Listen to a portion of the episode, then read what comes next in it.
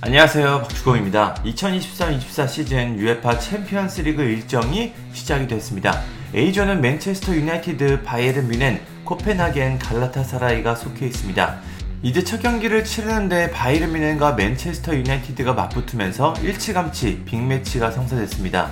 최근 경기력을 보면 이걸 빅매치라고 평가하는 게 애매할 수도 있는데 그래도 두 팀의 명성을 생각하면 상당히 기대가 되는 경기입니다. 바이에른 뮌헨은 순조로운 시즌을 보내고 있습니다. 그런데 맨유는 상황이 심각합니다. 리그 5경기를 치렀는데 2승 3패로 리그 13위에 있습니다. 또 부상자들이 속출하고 있고 경기력도 좋지 않습니다. 여기에 안토니, 제이든 산초 같은 경기 외적인 사건들도 발생하고 있어서 팀 분위기도 뒤숭숭합니다.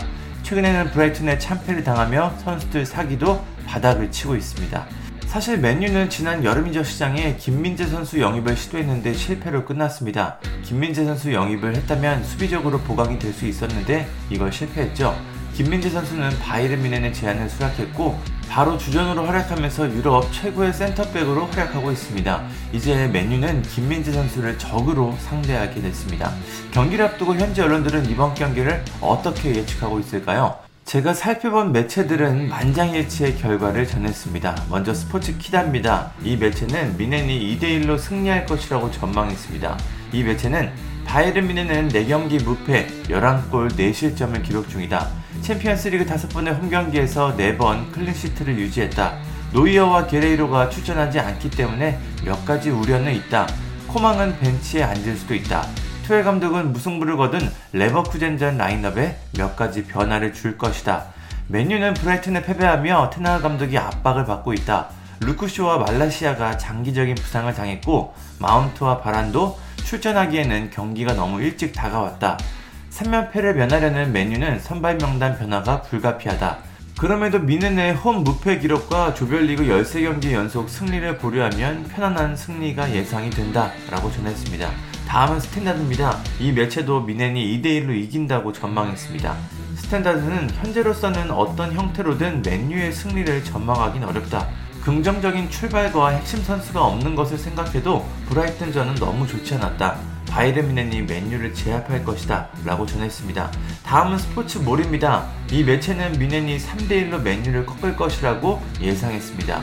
이 매체는 미넨은 지난 주말 약간의 동요를 겪었지만 압박을 받고 있는 맨유가 공경에 처한 지금 상황에서 승리를 거둘 가능성은 어려워 보인다.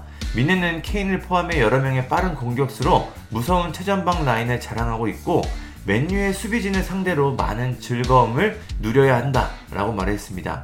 다음은 CBS입니다. 여기는 미넨이 2대 0으로 이길 것이라고 예상했습니다. CBS는 맨유에는 피해를 입힐 수 있는 선수들이 있지만 최고의 날이라고 해도 미넨을 이기는 건 어려운 일이다. 현재 경기력을 고려하면 맨유가 최소한의 가능성을 노려도 점수는 그렇게 높지 않을 것이라고 전했습니다. 다음은 후스코어드입니다. 이 매체는 뮌헨의 3대1 승리를 전망했습니다. 이 매체는 뮌헨은 레버쿠젠과 2대2로 비슷한 경기를 펼쳤고 일단 리그 1위에 올랐다. 맨유는 브라이튼에 1대3으로 패배했다. 최근 4경기에서 3패로 텐 하흐 감독은 심한 압박을 받고 있다. 두 팀은 거의 10년 만에 만났는데 당시 뮌헨이 승리했다. 뮌헨은 고전하는 맨유에 비해 너무나 뛰어난 퀄리티를 갖고 있다 라고 전했습니다. 다음은 디 애널리스트입니다. 미넨의 승리 확률을 59%, 맨유 20.4%로 책정했습니다. 상당한 차이가 있는데요. 모든 매체들이 미넨의 완벽한 승리를 전망하고 있습니다. 경기가 어떻게 될지 참 궁금한데 저도 미넨이 승리하지 않을까 예상이 됩니다. 두 팀은 21일 목요일 새벽 4시에 맞붙습니다. 어떤 팀이 승리할지 또 김민재 선수가 어떤 활약을 할지 상당히 기대가 되는 경기입니다. 감사합니다.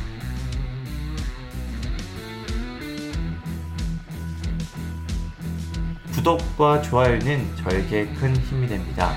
감사합니다.